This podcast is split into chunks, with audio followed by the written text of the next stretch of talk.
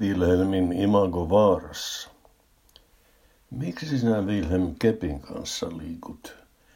Et sinä sitä ole ennenkään tarvinnut. En olekaan. Ei se nytkään ihan välttämätön ole.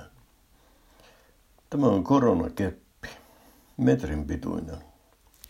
Vähän liian lyhyt turva väliksi. Tämä onkin vain väliaikainen ratkaisu. Etsin koko ajan pitempää keppiä. Ei ole vielä löytynyt. Ihmisetkö pyrkivät sinua lähentelemään? Joo, etenkin naiset.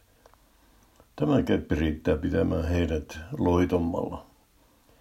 Ja jos ei muualta, tällä voi vähän läpsäistä. On se kumma, että ne tuppaa sinun suusi kaupassakin. No ei nyt sentään. Mutta miten sinä Heikki olet itse pärjäillyt? Ei mitään ongelmaa naisten kanssa. Niin kuin yleensä muulloinkaan. En käynyt kaupassakaan. Käytän verkkokauppaa. Käytä sinäkin, niin et tarvitse keppiä. No, verkkokauppaa minäkin käytin, mutta se ei toiminut. Tuotevalikoima oli niin pieni, laatu kirjavaa, hinnat kiskurimaisia ja kuljetusmaksut päälle.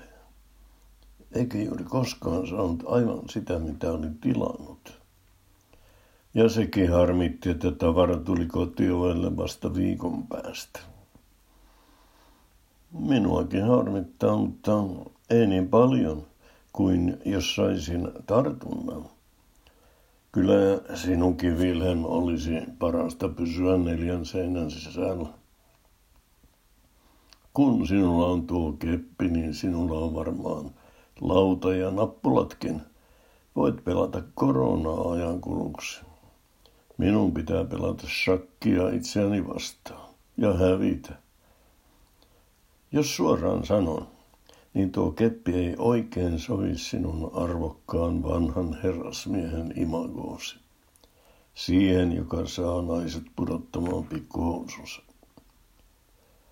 No, sitä ei ole kyllä kaupassa vielä koskaan tapahtunut.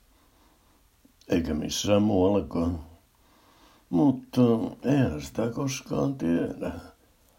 Juuriin, Villen, älä menetä toivoasi.